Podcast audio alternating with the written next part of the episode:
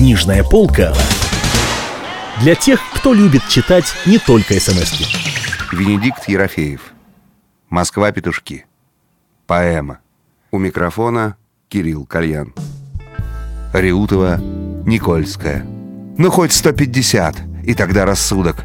«Ну хорошо, Веня», — сказал. «Хорошо, выпей 150, только никуда не ходи, сиди дома». И что же вы думаете? Я выпил 150 и сидел дома? Ха-ха-ха! Я с этого дня пил по 1500 каждый день, чтобы усидеть дома, и все-таки не усидел. Поэтому на шестой день размок уже настолько, что исчезла грань между рассудком и сердцем, и оба голосом не затвердили. «Поезжай, поезжай в петушки. В петушках твое спасение и радость. Поезжай». Петушки — это место, где не умолкают птицы ни днем, ни ночью, где ни зимой, ни летом не отцветает жасмин, Первородный грех, может, он и был, там никого не тяготит. Там даже у тех, кто не просыхает по неделям, взгляд бездонен и ясен. Там каждую пятницу ровно в одиннадцать на вокзальном перроне меня встречает эта девушка с глазами белого цвета, белого, переходящего в белесый. Это любимейшая из потаскух, это белобрысая дьяволица. А сегодня пятница, и меньше чем через два часа будет ровно одиннадцать. И будет она, и будет вокзальный перрон. И этот белесый взгляд, в котором нет ни совести, ни стыда. Поезжайте со мной, вы такое увидите. Да, и что я оставил там, откуда я уехал и еду? Пару дохлых портянок и казенные брюки, плоскогубцы и рашпиль, авансы, накладные расходы. Вот что оставил. А что впереди? Что в петушках на перроне? А на перроне рыжие ресницы, опущенные ниц, и колыхание форм, и коса от затылка до попы. А после перрона зверобой и портвейн, блаженство и корчи, восторги и судороги. Царица небесная, как далеко еще до петушков? А там за петушками, где сливается небо и земля, и волчица воет на звезды, там совсем другое. То же самое там в дымных и вшивых хоромах, неизвестный этой белесой, распускается мой младенец, самый пухлый самый кроткий из всех младенцев. Он знает букву «Ю» и за это ждет от меня орехов. Кому из вас в три года была знакома буква «Ю», а? Никому, вы и теперь-то ее толком не знаете, а вот он знает, и никакой награды за это не ждет, кроме стакана орехов. Помолитесь, ангелы, за меня. Да будет светел мой путь, да не приткнусь я о камень, да увижу город, по которому столько томился.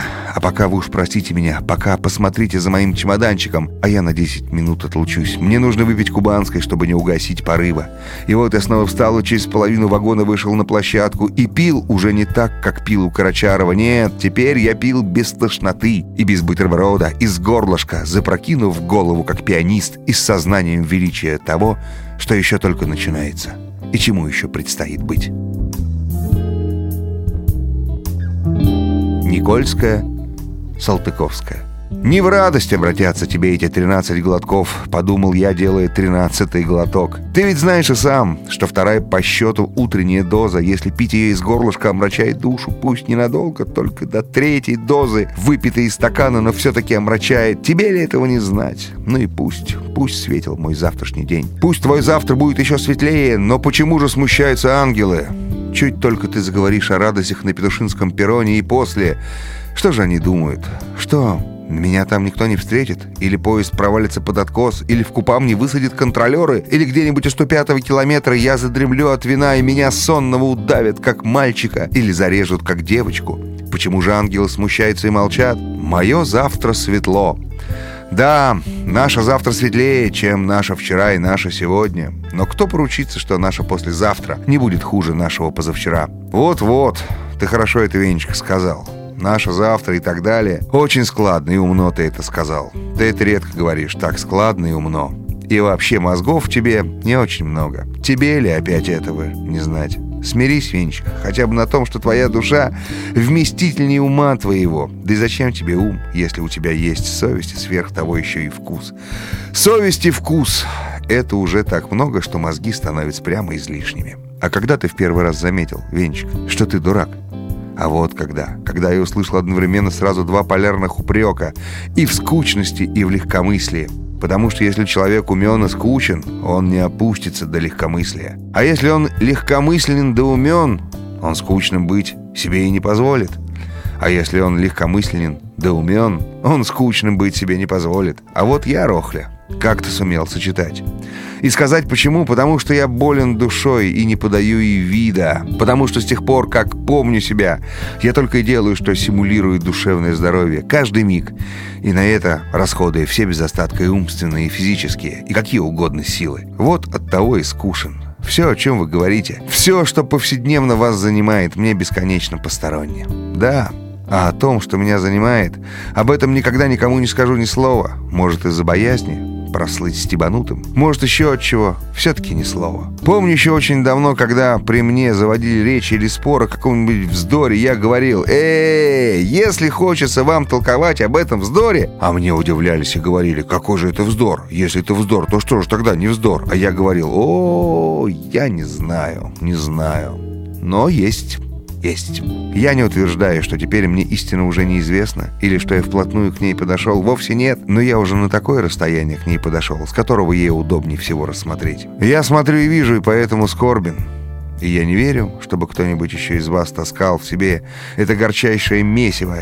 Из чего это месиво сказать затруднительно, да вы все равно не поймете. Но больше всего в нем скорби и страха. Назовем вот так. Вот, скорби и страха. Больше всего. И еще немоты. И каждый день с утра мое прекрасное сердце источает этот настой и купается в нем до вечера.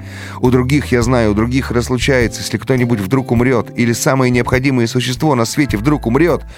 Но у меня ведь это вечно. Хоть это-то поймите. Как же не быть мне скучным? Как же не пить мне кубанскую? Я это право заслужил. Я знаю лучше, чем вы, что мировая скорбь не фикция, пущенная в оборот старыми литераторами, потому что я сам ношу ее в себе и знаю, что это такое, и не хочу этого скрывать. Надо привыкнуть смело, в глаза людям говорить о своих достоинствах. К тому же, как не нам самим знать, до какой степени мы хороши. К примеру, видели неутешное горе Крамского? Ну, конечно, видели. Так вот, если бы у нее, у этой оцепеневшей княгини или боярышни, какая-нибудь крошка уронила бы в эту минуту на пол что-нибудь такое, ну, фиал из сербского фарфора, или, положим, разорвала бы в клочки какой-нибудь пеньюар немыслимой цены, что же она? Стала бы суматошиться руками плескать? Никогда бы не стала, потому что все это для нее вздор, да потому что на день или на три. Но теперь она выше всяких пеньюаров и кошек, и всякого севра. Но вот как же, скучна эта княгиня, она невозможно скучна. Еще бы она не была скучна. Она легкомысленна. В высшей степени легкомысленна. Вот так и я. Теперь вы поняли, от чего я грустнее всех забулдых, от чего я легковеснее всех идиотов, но и мрачнее всякого дерьма, от чего и я дурак, и демон, и пустомеля разом. Ну и прекрасно, что вы все поняли. Выпьем за понимание. Весь этот остаток кубанской из горлышка. И немедленно выпьем. Смотрите, как это делается. Вместе с вами поэму Венедикта Ерофеева «Москва. Петушки» читал Кирилл Кальян. Книжная полка для тех, кто любит читать не только смс -ки.